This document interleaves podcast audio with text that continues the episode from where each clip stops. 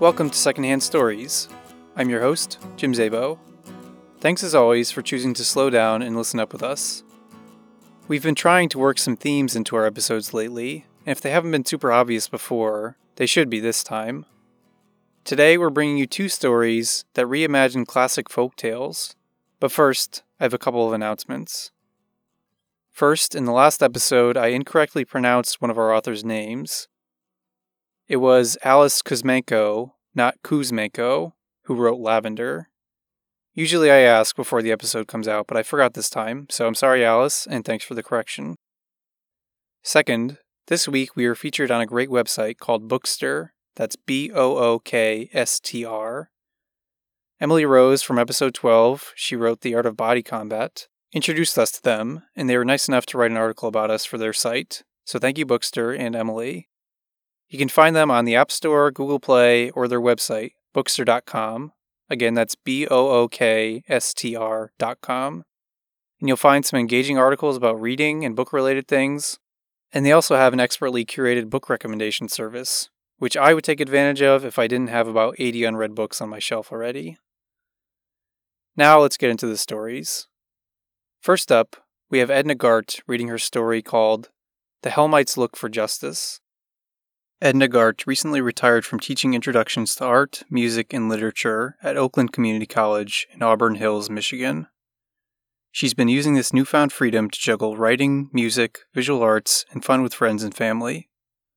Her teaching and published writing have focused on diverse cultural expressions of wisdom, beauty, and humor, as well as societal problems that people have given their all to overcome. She's written about arts and events in Native American, African American, and Jewish communities. In 2016, the Great Lakes Poetry Society published her song On Common Ground in its five year anthology, Water Music. The song is about the love that transcends differences and celebrates them. For a number of years, Edna has been a member of Congregation Shir Tikva, a small Reform Jewish synagogue where she plays mandolin at music services. Shir Tikva means Song of Hope. After she reads her story, Edna gives us a history of this folk tale and a description of why she wrote the story. She even wrote and performed some music to lead in and out of the story, so take it away, Edna.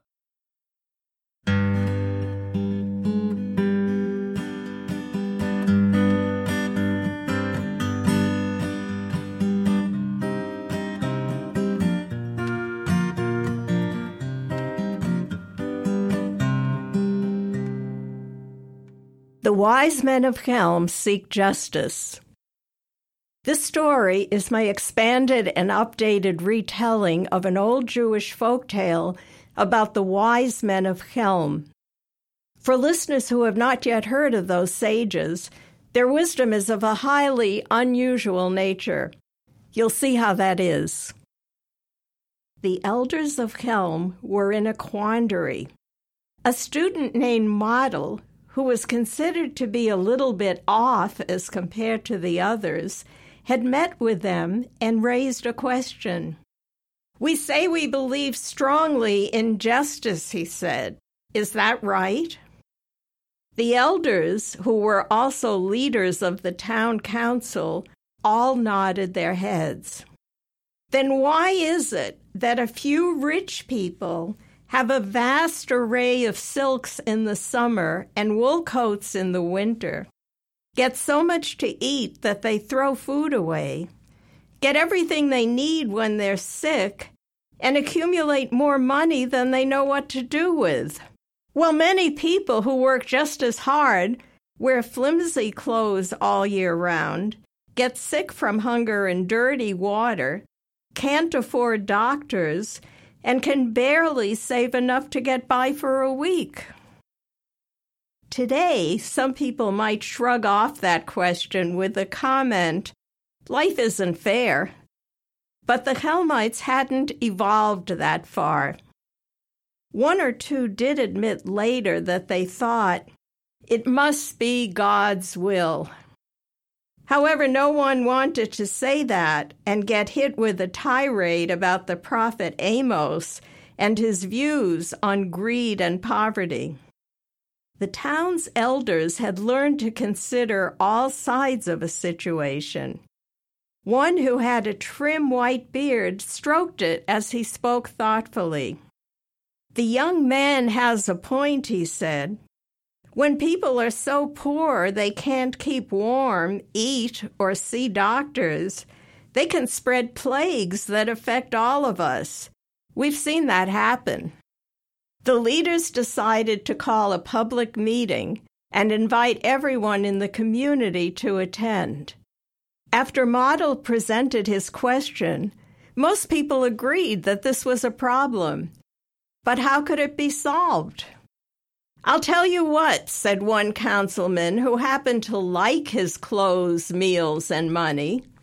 You go out and find a place where there's more justice than there is here.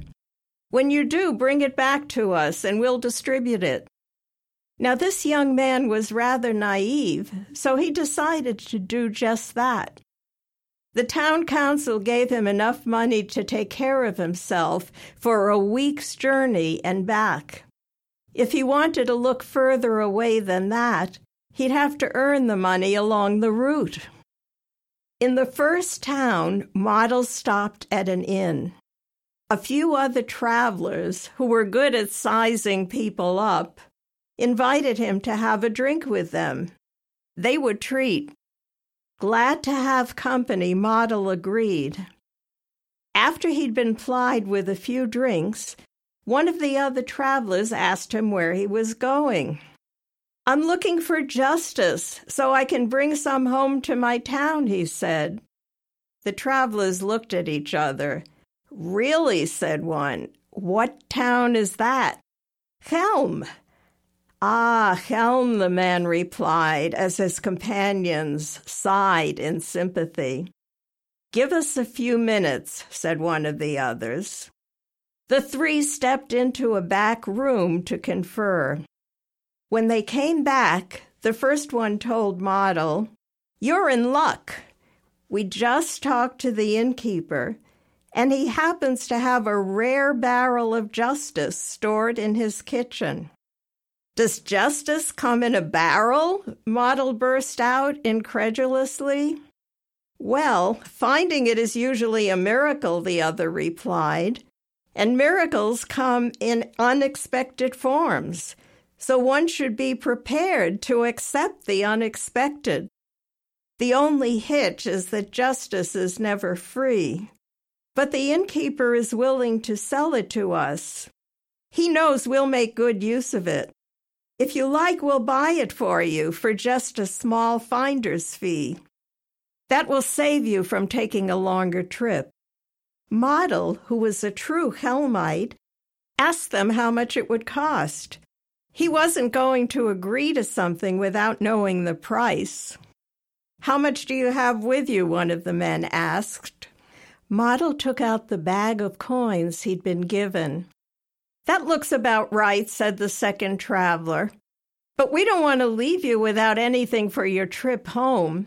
We'll give you a few coins from our finder's fee in case you need them on the way back. Impressed with their kindness, Model agreed, and his companions went to the kitchen to get the barrel. It was rather heavy, but someone had been thoughtful enough to put wheels on the bottom. The young Chelmite marveled at that ingenuity. Be careful not to break the seal before you get back, the first traveler said. Justice can spoil very easily. Model carefully rolled the barrel home. When he got back to Chelm, exhausted but happy, he went straight to the town hall, where he was lucky enough to find several of the elders. I found it, he exclaimed, showing them the barrel. Call the whole town together, and I'll show them what justice is like. He then told the elders about his adventure. The man who had sent him on the quest put up his hand. Maybe you should show it to us first, he said. Model agreed. One of the councilmen went to get a pry from the janitor's box, and they carefully opened the lid. A terrible odor suddenly filled the room.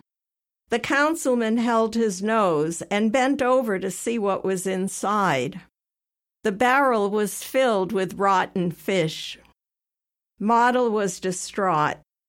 He had found justice and brought it home, but it was rotten. Maybe the barrel hadn't been properly sealed. That must have been the problem, several elders assured him. But the councilmen themselves had a problem. Having brought up the issue before the whole town, they were left with a large number of people who were waiting for justice. Would the townspeople be satisfied with hearing it was rotten? The leaders conferred with each other quietly after Model left. Then they came up with a dazzling solution they would publish a decree throughout the town that thin homespun clothing would now be called silk in the summer and wool in the winter.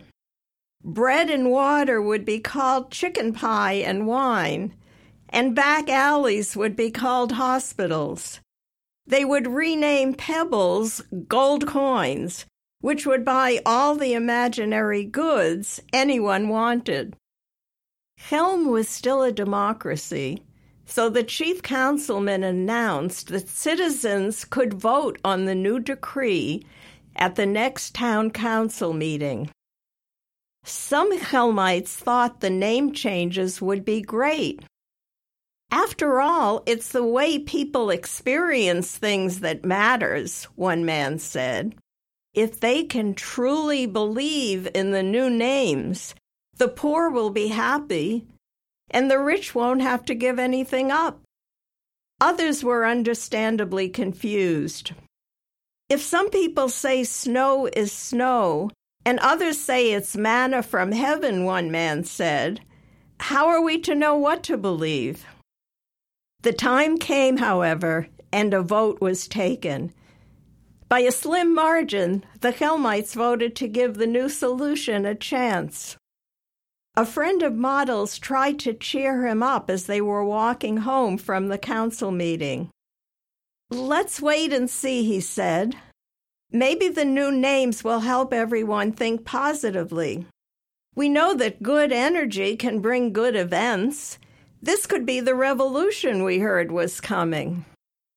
I don't think so, said Model, whose credulity had changed after his experience. Younger children soon created their own responses to the new paradigm. While some adults were waiting for its good energy to manifest itself, and others were shaking their heads, the children began to make up their own games. Look at my new silk dress, a little girl in rags said to her friend. Do you like it? It's lovely, said her friend, who was similarly dressed. I think I'll buy one to match it. And we can go have dinner in my father's famous restaurant. I'll treat you to roast duck, potatoes, and carrots. Okay, and I'll buy strawberry pie with sherbet and after dinner cocktails to go with it. A lady with a fancy hat who saw them playing on the street remarked to her husband, Look how those children are enjoying themselves. They don't mind poverty at all. What's within is all that counts. By the middle of the next winter, however, an increasing number of people realized that rags don't keep anyone warm in sub zero weather.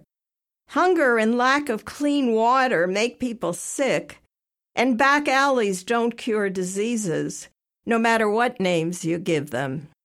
When it finally became clear that conditions were getting worse, several citizens demanded another council meeting. What are we to do? a man asked. If we couldn't institute justice, does that mean we have to institute injustice? After several attempts at coming up with an answer, the chief councilman adjourned the meeting promising to call another one at a future date. While all this was happening, The women of Chelm were only guests at the town council. That was how things were done in those days. After the last adjournment, however, several decided they had had enough.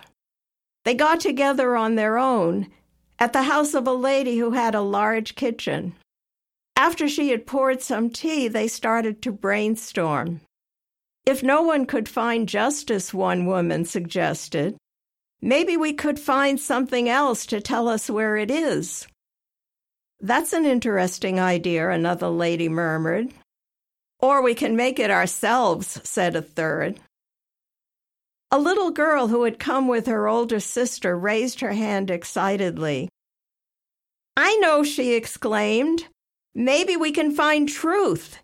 That might show us where justice is or how to make it. After a moment of stunned silence, her sister pointed out, They are almost the same thing. In fact, it would be pretty impossible to find justice without it. A shared intake of breath could be heard as everyone marveled at the originality of that insight. So they started scouring the town hall, searching in every crack and under every rafter to see if somewhere there might be some truth hidden away. And lo and behold, a miracle happened, a real one this time. Inside a crevice, where an old stone had been replaced, they found a letter. Carefully, one of the ladies pulled it out. Its paper was turning brown, but the writing was still legible. They saw that the letter was from an old Talmudic scholar. It read, Dear children, truth and justice can seem very complicated at times because there are so many truths and so many rights and wrongs, it's hard to combine them all. But when you come down to it, both might be simpler than they seem. The Talmud has a saying no one can serve two masters. You either serve God or the golden eagle. The golden eagle means worship of money and power. All kinds of things can pass for serving God, but our traditions tell us be good to yourself and each other. Do that, and all the colorful illusions the golden eagle has spun will become translucent and disappear.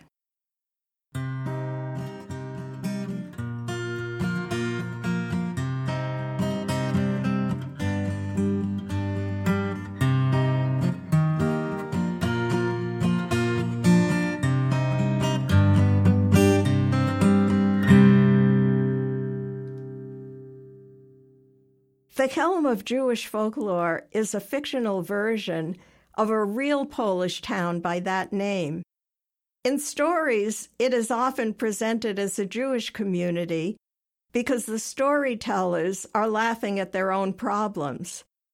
Like citizens of legendary towns of fools in other cultures, the wise men of Chelm are known for their colossal obtuseness. In one widely told anecdote, a Chelmite is carrying a bunch of logs down a hill.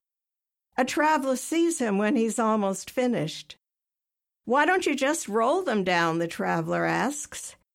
That's a good idea, the Chelmite says. He then proceeds to carry the logs back up the hill so he can roll them down. Differing versions of the story about justice have been published by Itzhak Manger and Solomon Simon. In my retelling, the addition about the women and most details beyond the basic plot are original.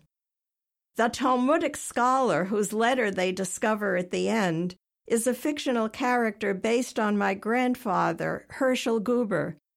His letters to our family always began Dear children, my grandfather came to America from the Ukraine in the early 20th century when he was in his late teens. He made his living as an upholsterer, not a professional scholar, but he passed on a wealth of stories and sayings, often giving them his own interpretations. When I was a child, we heard many of those stories in my grandmother's large kitchen, where she served tea and homemade pastries to open ended numbers of guests. I was inspired to retell this story about justice by the 2016 election and its aftermath. In particular, some people I heard on television who seemed to have a gift for calling things by their opposites opened up the creative process for me. It doesn't matter what medium you use, my grandfather told me once, as long as you tell people the truth. Contemporary events have highlighted the contrast between shared values that are central to me and the unmitigated worship of what my grandfather called the golden eagle.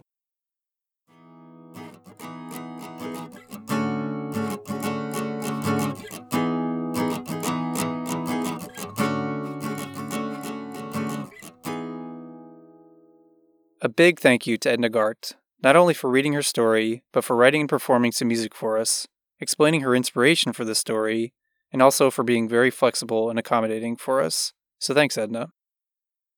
Next up, we have Warren Rochelle's story, Feathers.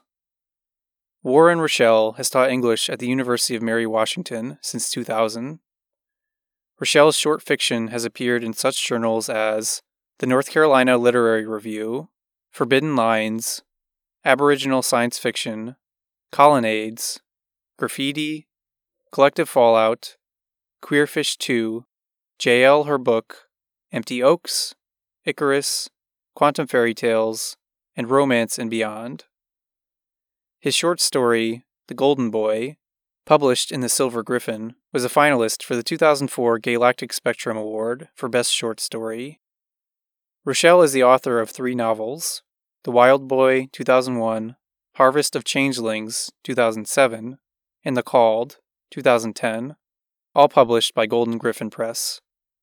He also published a critical work on Le Guin and academic articles in various journals and essay collections. His fourth novel, The Werewolf and His Boy, was published by Samhain Publishing in September 2016.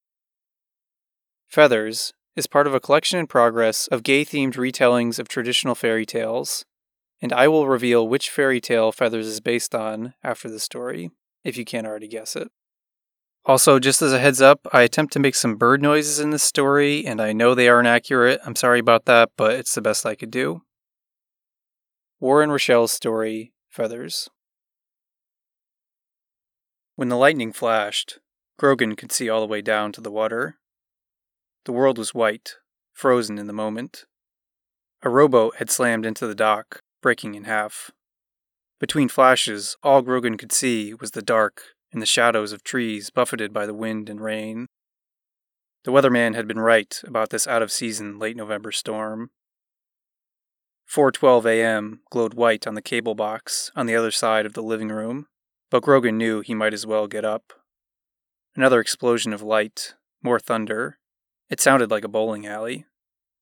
Eddie loved bowling. Fuck that. Fuck Eddie, Grogan muttered, getting up, his back stiff and sore, as he knew it would be from a night on the couch. He let the gray flannel blanket he had slept under drop to the floor. Wasn't two years of grieving for a failed relationship enough? Lorraine, his best friend, certainly thought so, and had told him just that yesterday afternoon at Hyperion up in Fredericksburg over her chai latte and his Earl Grey.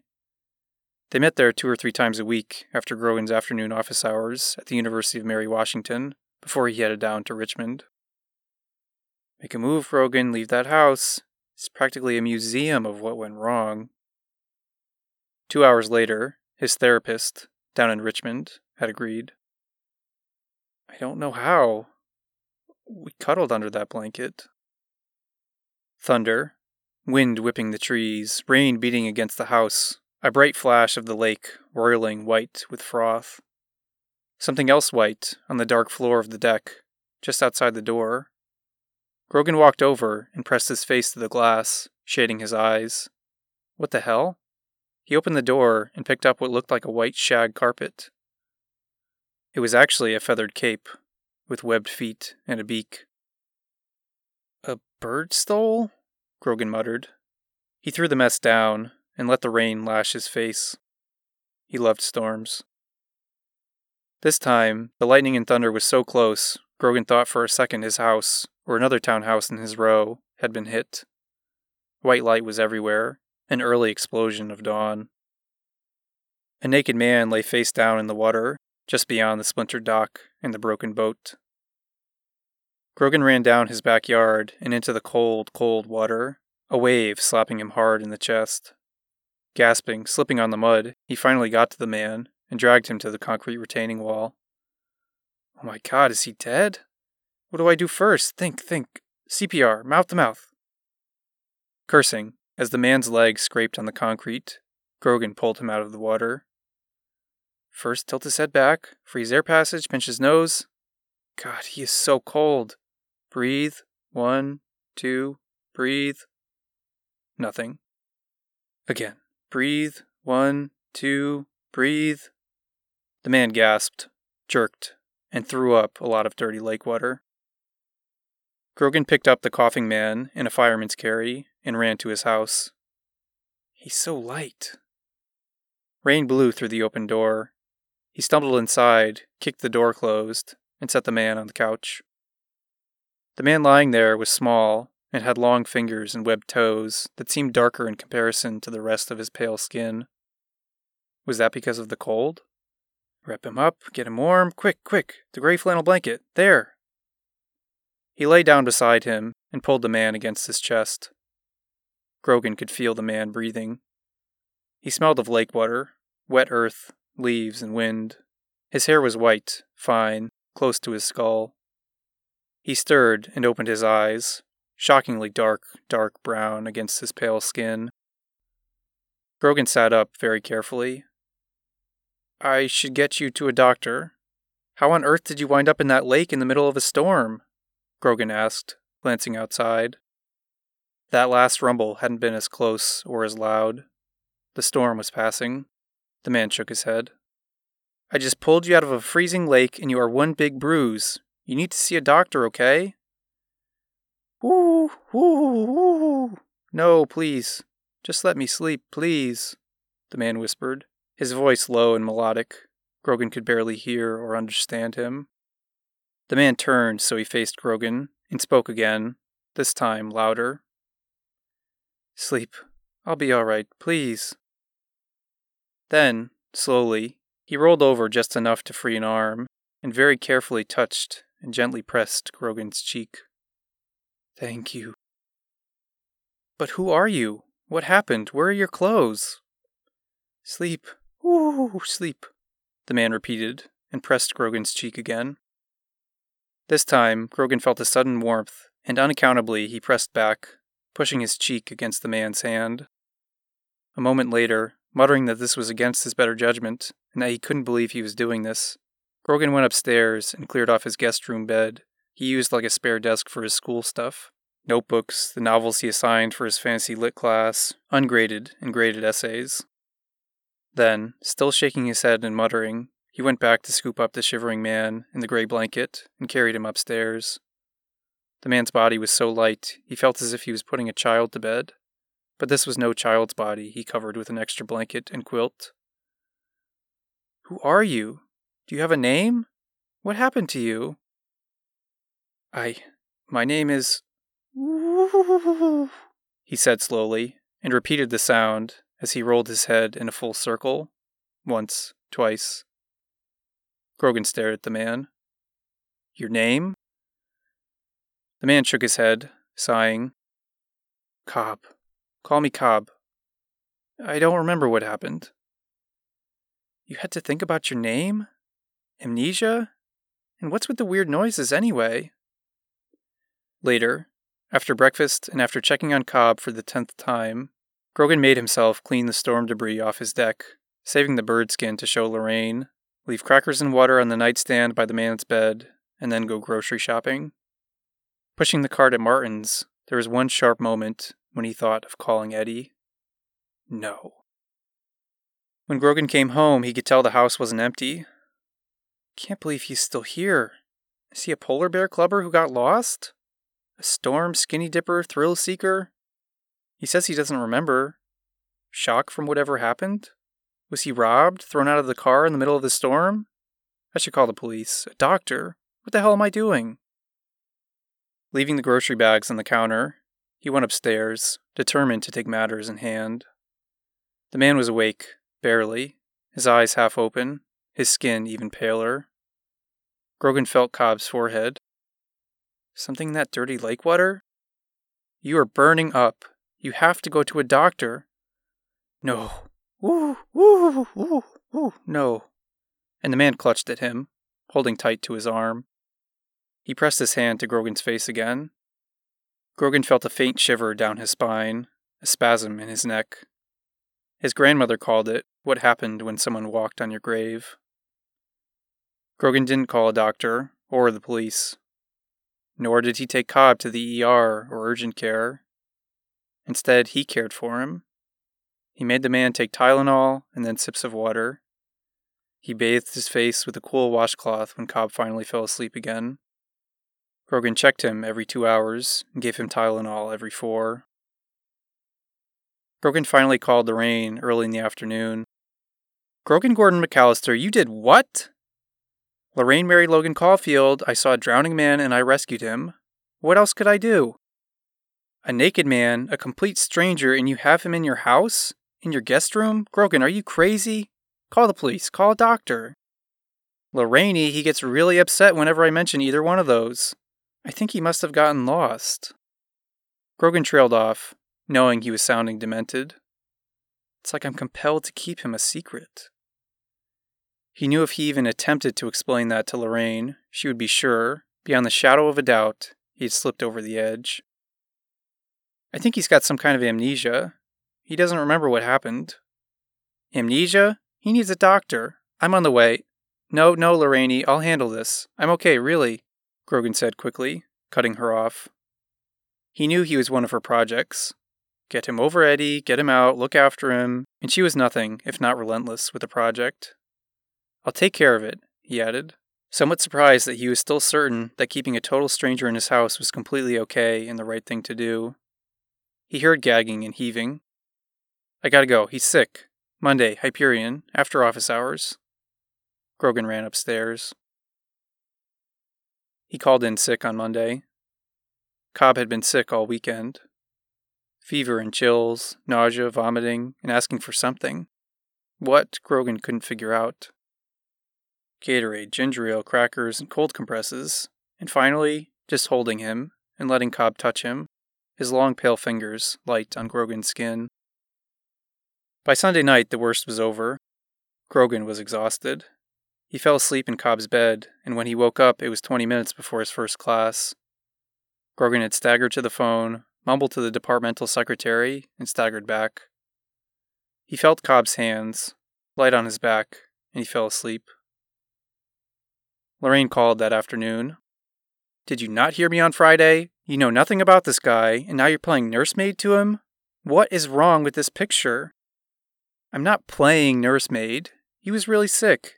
I think he may still be. Well, at least exhausted. I'll see you tomorrow. Let me go finish cleaning up, okay? Grogan, don't make me come down there. If you're not here tomorrow afternoon, I will. Lorraine would, too. After running two loads of laundry through the washer and dryer, he finally put away the strange bird skin, folding it carefully and placing it in an old chest in the attic where he kept his quilts, in the corner by his hat collection. Clean and dry, it was a beautiful white, and soft, soft, soft. Lorraine was in full glare when he sat down in front of her at Hyperion his Earl Grey, his shield. I will enlighten you, Grogan said. Yes, please illuminate. That was their ongoing game, matching synonyms. That she was willing to play meant she wasn't that mad. He's a good person, Grogan said slowly, knowing he was repeating what he had been telling himself, as if the act of saying it again would somehow make it true. He's beautiful, and I feel wanted in a way I haven't since Eddie left. You're not falling for this stranger, are you? Don't be ridiculous, Lorraine. I did a tarot reading last night about you and this guy. Grogan sighed and sipped his Earl Grey. Tarot readings for Lorraine were like a nurse taking a patient's vitals. These just happened to be psychic. When he went to the SFRA conference in the spring, she made him take a sachet of mugwort for safe travels. She kept a collection of magical stones and crystals, all with various properties. Sometimes he believed her. Changes, Grogan, that's what the cards were telling me. Enormous changes are coming, big decisions to be made. Are you listening to me? You need to do something, move on. Join that 40 something group you were telling me about down in Richmond, the prime timers. Smudge the house with that sage, cedar, and sweetgrass I gave you. You've done your good deed with the stranger, now take care of yourself. Lorraine loved to talk. Grogan finally interrupted her midstream after checking his watch. If he was going to avoid any of the afternoon rush hour in Richmond, he'd better get going. Cobb was waiting for him. I know almost nothing about him beyond his first name. He still doesn't remember what happened to put him in that lake. We haven't even talked, really, Grogan told himself that evening while he was getting ready for bed, knowing he was telling himself the same things over and over. Cobb had been asleep when he finally got back from Fredericksburg and Lorraine's well intentioned advice, psychic and otherwise.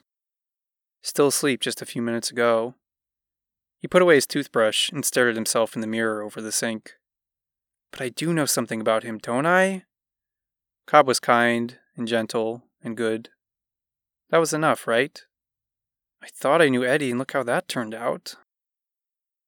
Tightening the sash on his robe, Grogan went to check on Cobb one last time. The guest bedroom was dark, except for the lamp by the bed. Cobb stood at the window, a pale silhouette looking through the blinds into the parking lot. The yellow light softened the white of Cobb's hair, his skin. You're awake, Grogan whispered when he stood by him, wondering if Cobb saw something in the asphalt, the bright white streetlights, the trees, the cars. Thank you, Grogan. You, woo, have been very kind to me, Cobb finally said, and leaned into Grogan, his head on Grogan's shoulder. A stranger, you took me in. You didn't have to. My touch he could have resisted. It's not really that strong. What is he talking about? I was a stranger, and you welcomed me. I was naked, and you clothed me. I was sick, and you visited me. I was in prison, and you came to me. It's in the Bible. I mean, it was the right thing to do. But you keep doing it, and your friend tells you not to.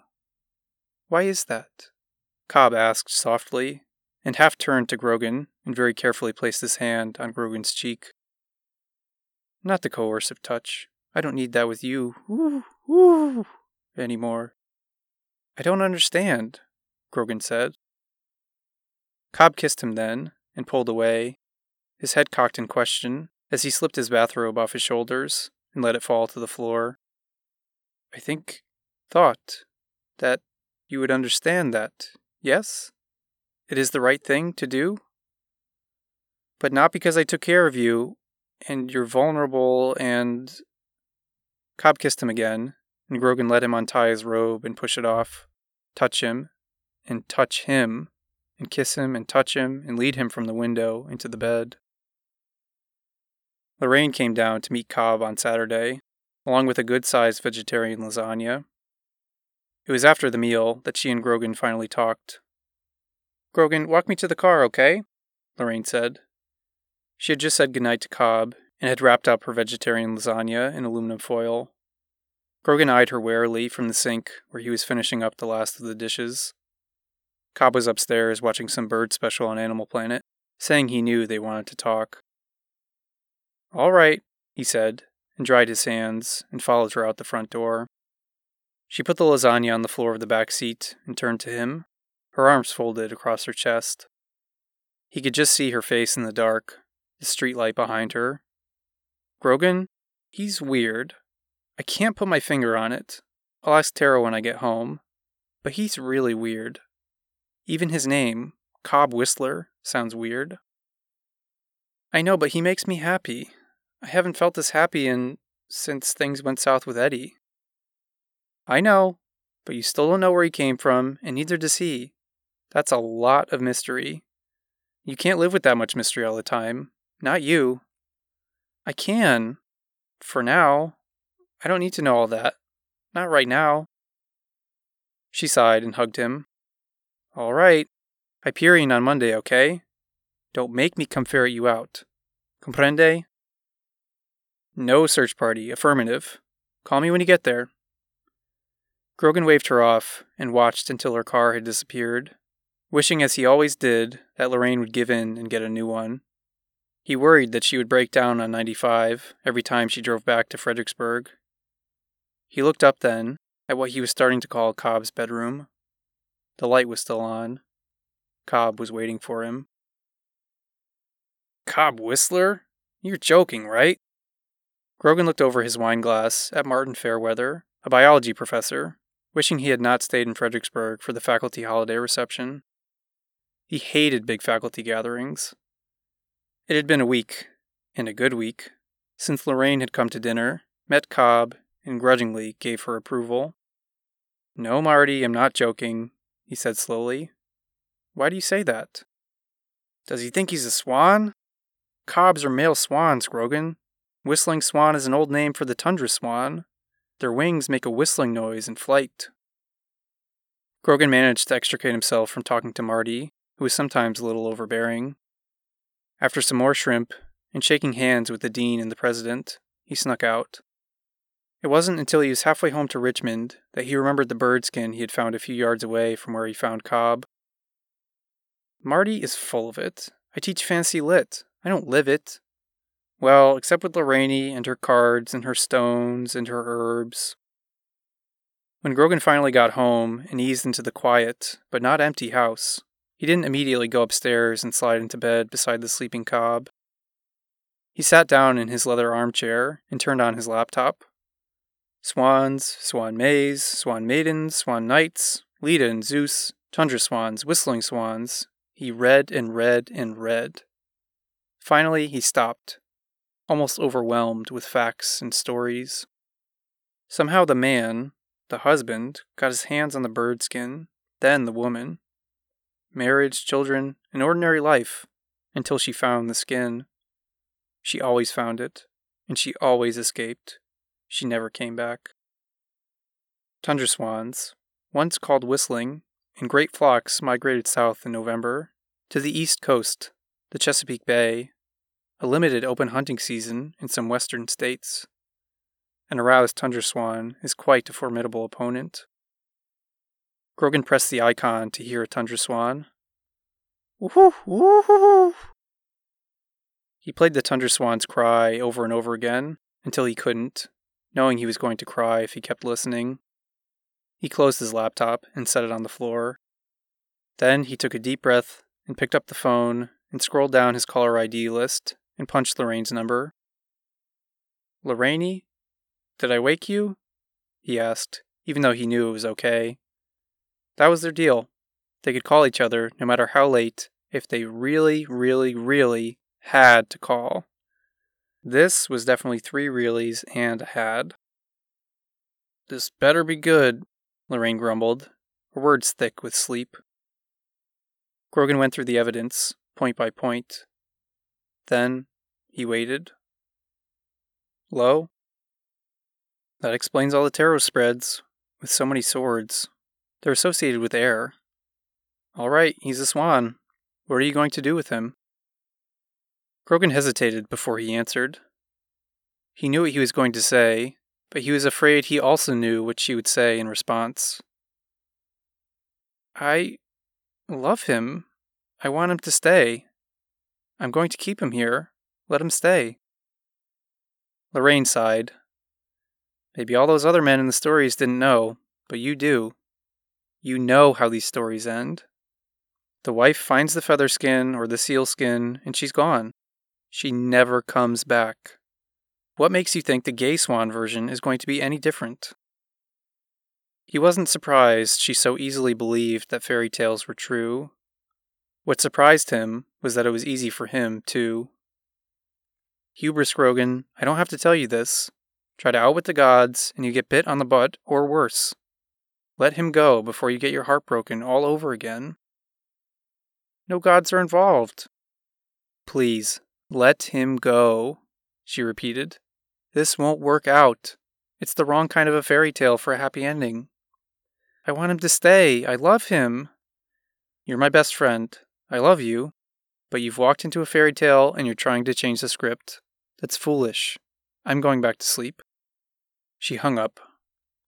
I'm not being foolish. I'm not. I'm not, he said into the phone. Cobb, Cobb, Cobb. He couldn't seem to get enough. And Cobb seemed as obsessed, as crazy about him.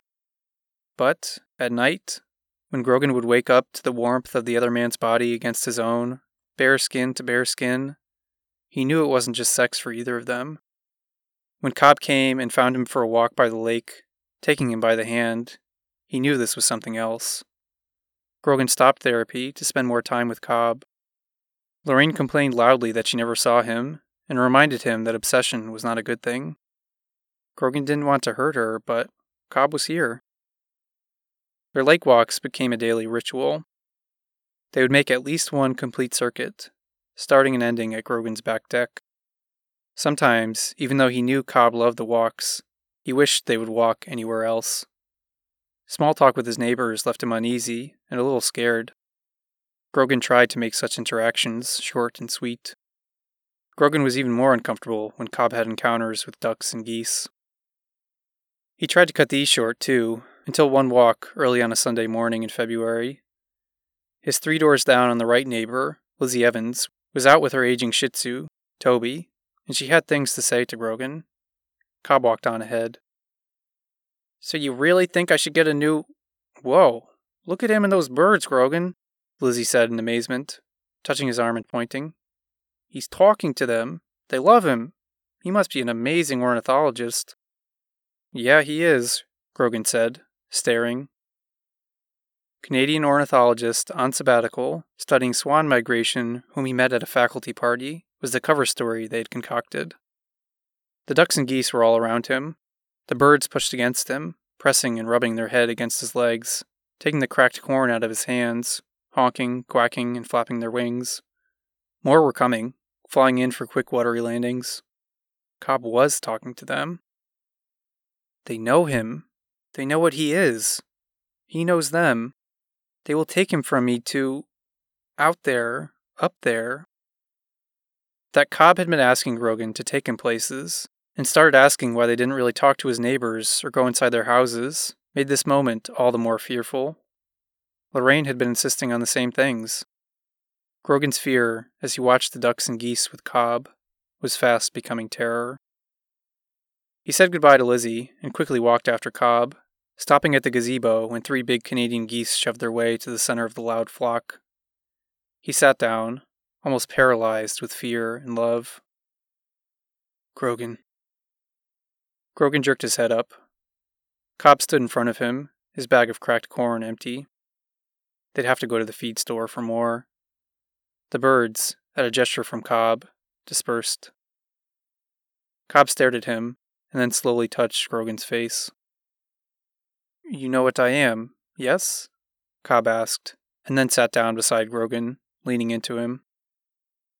The sky was gray. The air smelled of cold and snow. The ducks and geese stood just outside the gazebo, staring reverently at Cobb, honking and quacking. Grogan realized he'd never been the outsider, the only one of his kind, before that moment. Yes? Cobb repeated softly. Grogan nodded. I figured it out. Took me a while to wrap to accept reality as not what I thought it was, he said, after swallowing what he was about to say to wrap my head around it. Cobb had a hard time with figurative language. Is that why you keep me to yourself? I'm afraid of what will happen out there, up there. I'm afraid you'll leave me. I'm here. I can't go home. I can't migrate. I can't change back.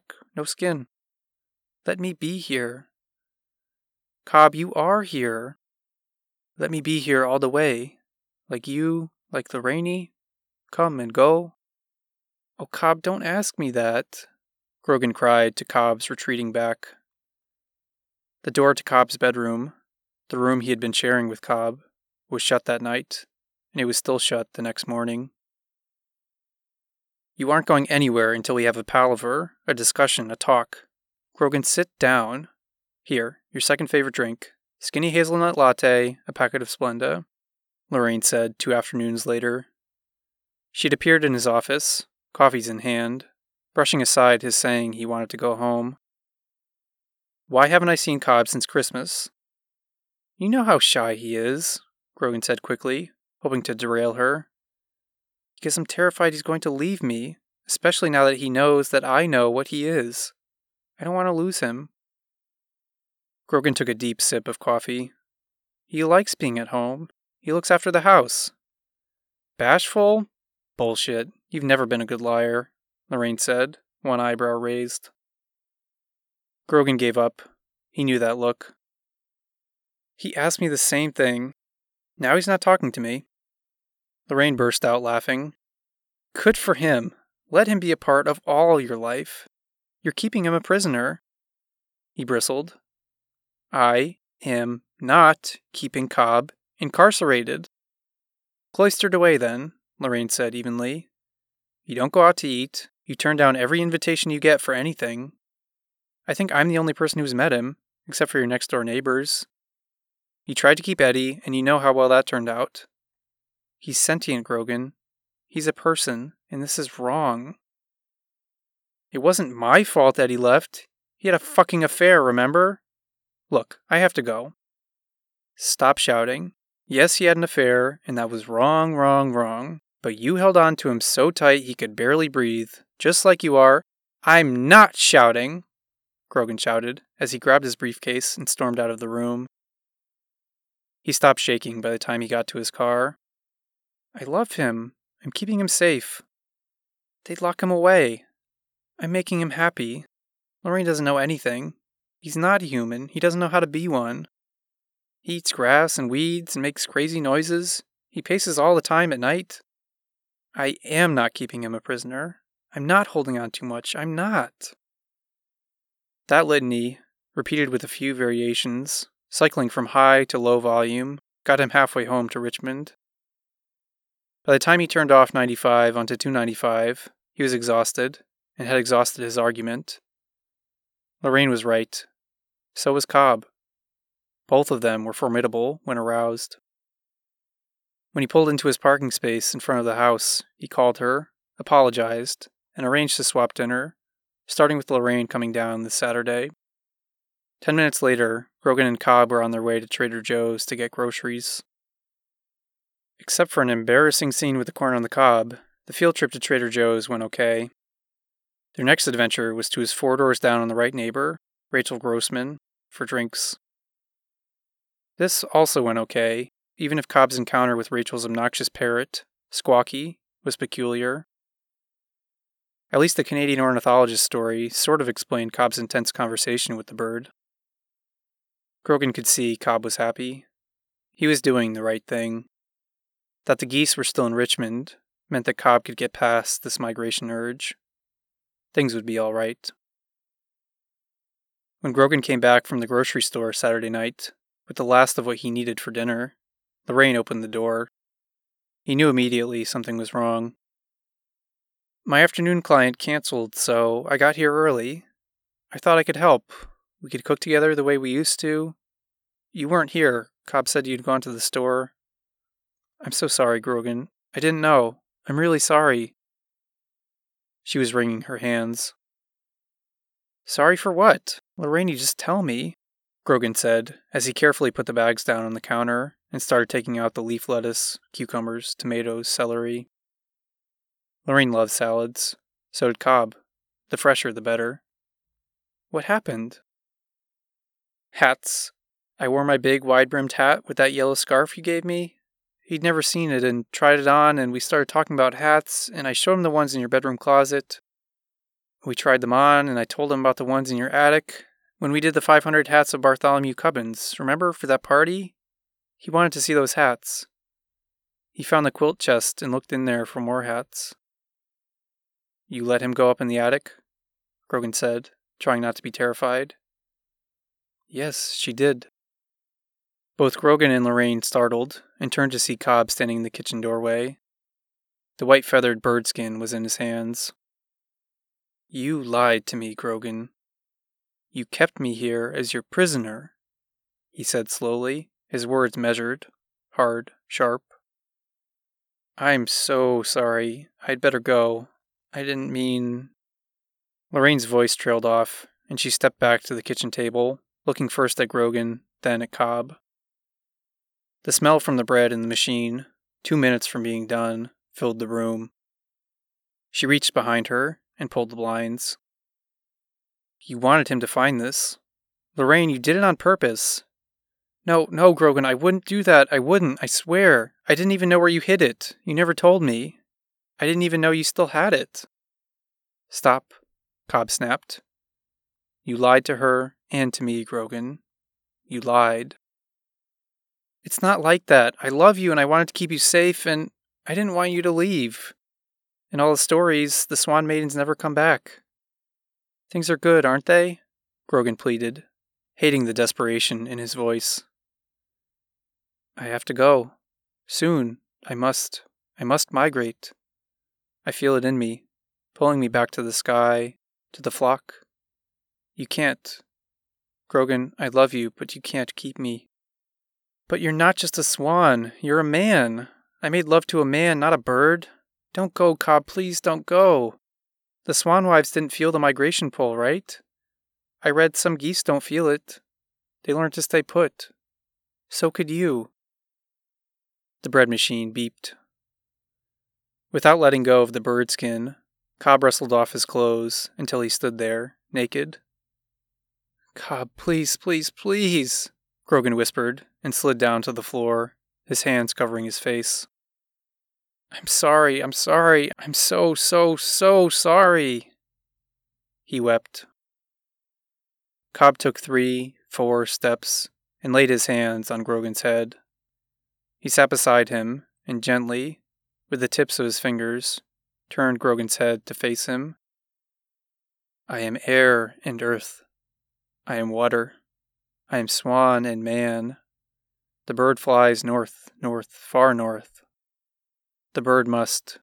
Those wives paced and paced and ate and ate, like I did. Not migrating hurts. That got left out. The man loves. This is just a touch, no coercion. I don't know if I could learn to not migrate. That knowledge is so deep. I don't understand, Grogan whispered. Cobb explained. A survival mechanism for swan folk direct contact to make the touched susceptible to suggestion. That had been left out of the fairy tales, too.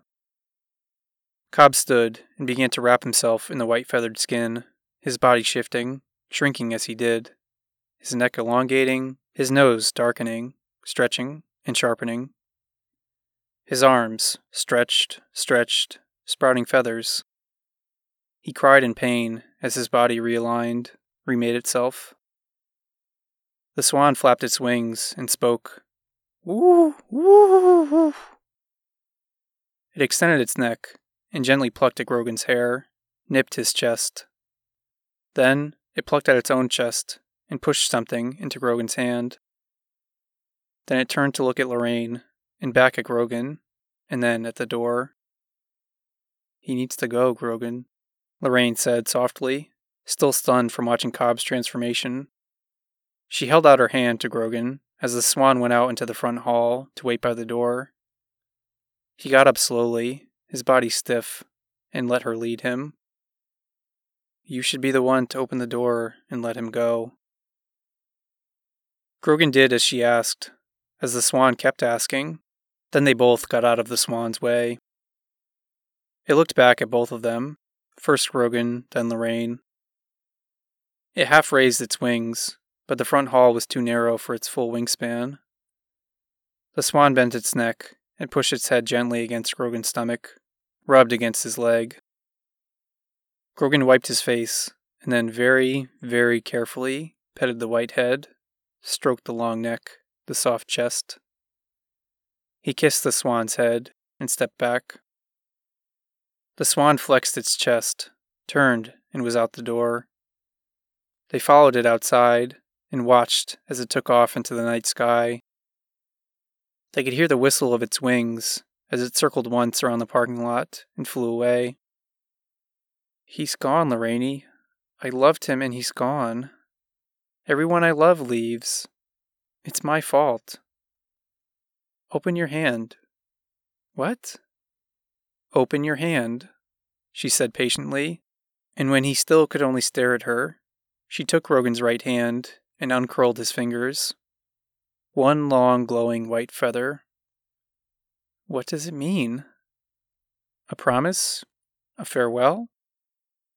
She closed his hand back over the feather and hugged him, and then, shivering, went inside, leaving the door half open behind her.